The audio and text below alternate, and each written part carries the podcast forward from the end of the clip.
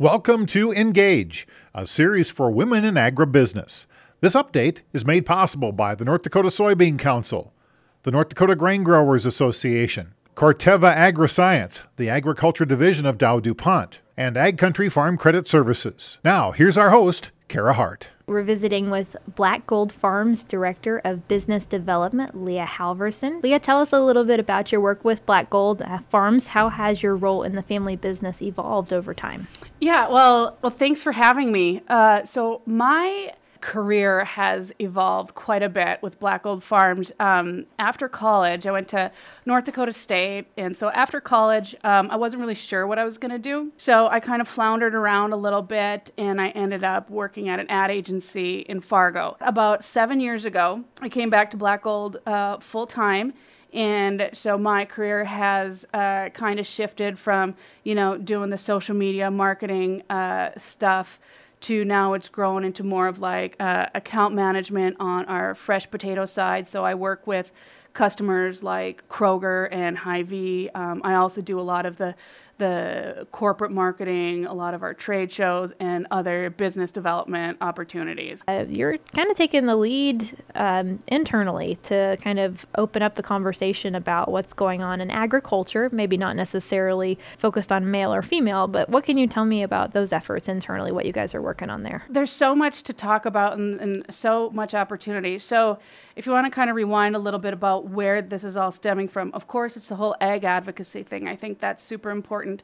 But um, personally, to look at it, so it's me and my two brothers. We're the fourth generation of Black Gold Farms, and my brothers had a completely different path than than I had. You know, it's not right or wrong, just different, right? So my brothers, like right after college, they couldn't get to the farm fast enough you know, they literally got in their pickups from NDSU and went to the farm. Me, I wasn't quite sure. I didn't know where my place was in the at the farm, you know, if you will. Um, fast forward 20 some years, and now between my two brothers and I, we have eight girls. That'll be the fifth generation of Black Gold Farms, and I feel like that that's a really cool and unique opportunity now, their path is going to be completely different than mine, then their path is going to be completely different than my brother's, but also their opportunities are so much more.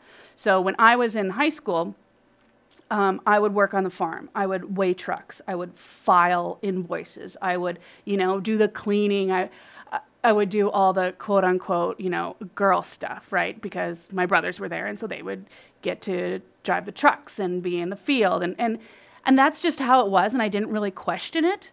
You know, again, fast forward 20 years, it's like, well, wh- why wasn't I in the field? And I didn't even think that that was, you know, kind of a, an option, if you will. Um, and my dad and everybody else didn't really think of it either. So it's not like it was this big sexist thing, but you just didn't think of it. And so now there's going to be these eight girls, and right now they range in ages two to 16. So, so we have some time, but it's going to be here before you know it. And I just want to make sure that they know and their friends know, and you know eh, that there's room for them in agriculture. And it may not be driving the truck, or it may be. It may not be, you know, doing QC, but yet it may be uh, that there's room for them if if they so choose. And it could be in information technology. It could be in, in anything they want. Were you raised to come back into agriculture? That's a really good question. Was I raised to come back? You know, I always knew that the door was open. So, you know, it, it, so like in high school, yeah, it was, well, you're going to work. And so I had an easy job, uh, not an easy job, but I didn't have to like go interview and, you know, find a job at the Tastee-Freez. I would go work at the farm, right? So, so that, that was planned out. Uh, but I, I mean, I was always told I can do whatever I want. You know, sky's the limit. Yeah, whatever, whatever your your heart desires, you're going to go to school and you're going to work hard. And this is here. This is what we do. Uh, but you know, for me, it was never a here. This is your path to come back and you know be a leader within our organization. I don't think that was ever really um, talked about with me exactly. But it wasn't that there was a door that was there was no closed doors or whatever, but it was just, uh, you know, I was encouraged to look outside in whatever whatever I wanted, wherever my passions and talents took me. I know we have some similarities, I'm sure, growing up in agriculture, growing up with a farming background in that sense. But my, my older sister and I, uh, it was a hard life on the farm. And my parents, they wanted us to make a good living. It was hard to pay bills some months and really uh, a challenging time. You had to budget and take care of things. And they always told us to not come back to the farm. So I just find it interesting sometimes to hear people's stories and how they uh, either where they stepped away and came back to agriculture or how they knew they wanted to stay in agriculture. It was more we were encouraged to to follow our passion, you know, and that's why I think my brothers went right back because their passion never wavered, and my passion wasn't quite as as thick and intense,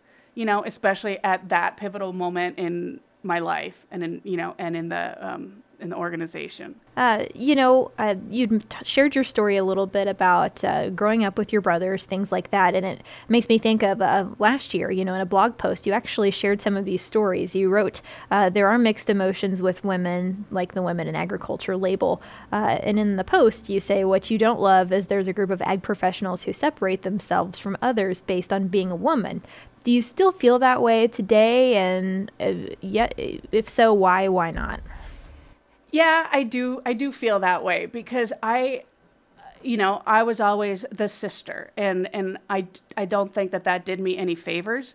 You know, it was the brothers and then the sister or the daughter, and you know, I I sit back and I think about it, and like, okay, I still have skills and talents and and passions just the same as as these guys um, you know, be it my brothers or other male employees or whatever. And I think I have just as much to, to give and to offer as anybody else. But why should it be, you know, lady farmer or whatever? Why can't I just be a farmer? Um, and and I, you know, with that said, I appreciate so much, you know, other women helping other women. That I'm a big fan of, and I love kind of women peer groups and you know telling these stories and sharing these stories and, and kind of talking about it.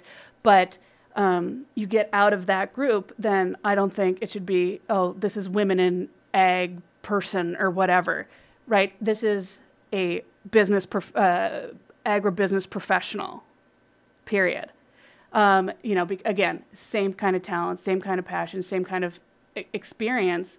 They just happen to be a woman. But so so that's why it kind of I I I cringe a little bit when it's you know lady boss or lady farmer or, you know no it's a boss and it's a farmer it's a manager uh, you say also in the post that women are an essential part of the continual evolution of the amazing agriculture industry. Um, I, I, think that uh, everyone, I'm sure, has a different experience. I think there are maybe some mixed feelings out there about folks who may not necessarily feel that way. So, my next question for you is how do we, as an ag industry, um, continue to, to better the discussion about everyone working in agriculture together? Yeah, and I think I think that's it. It's it's everyone working in agriculture together. Um, especially right now because it's not just you need an agronomist and somebody to you know change the tires.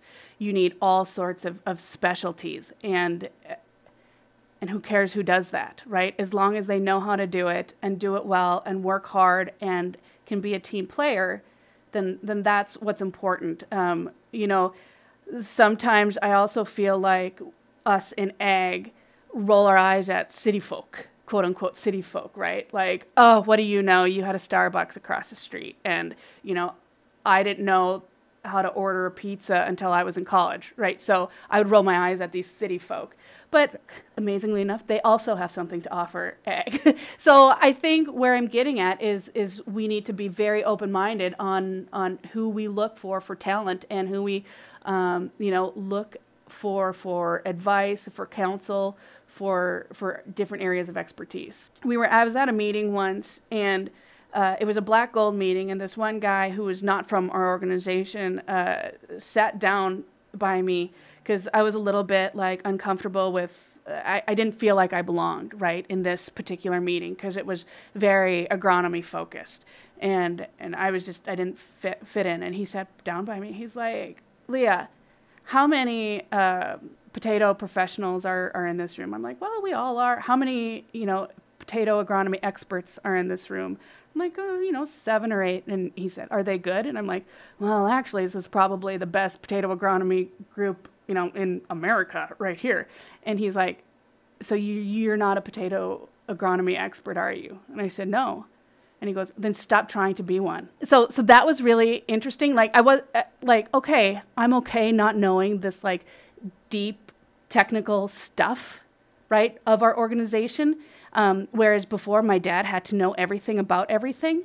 And so now it should be okay that I can still be a leader within our organization, but I don't know this like, you know, technical stuff because we have some really, really, really smart people that know a lot more about, you know, these things. And so I think being a leader, you have to recognize that. And it was interesting that I had to have somebody tell me, don't worry about it if you don't know, because you can pick up the phone and, you know, the world is your oyster but you don't have to know it. And so again, it's it's relying on these other people regardless of where they're from or who they are. I think that just makes things better. Where do you see the future of the potato industry leadership? But you think there are a lot of young people stepping up and, and filling some of those roles? You know, I think there is. Uh, there's there's a few you know youngish people that that are really taking lead. So you know, my brother John was just the head of Potatoes USA this last year, and I know that that's ignited a fire in him and a lot of his peers and you know us uh, to, that there's so much opportunity in the potato industry and and it's okay to get involved. Sometimes we we get nervous like yeah but we have our you know job at home on the farm so it's hard to break away to look at the bigger picture but um, but that's the only way we're going to grow as an industry is, is to get out. And, and i think there's some really really amazing smart talented um, young people that hopefully are, are able to and have you know uh, quote unquote um, permission to step outside and, and to, to work on behalf of the industry. Oh, what advice do you have for uh, people in agriculture looking to take the next step in, in leadership? How, what would you tell them? Don't be afraid to ask questions.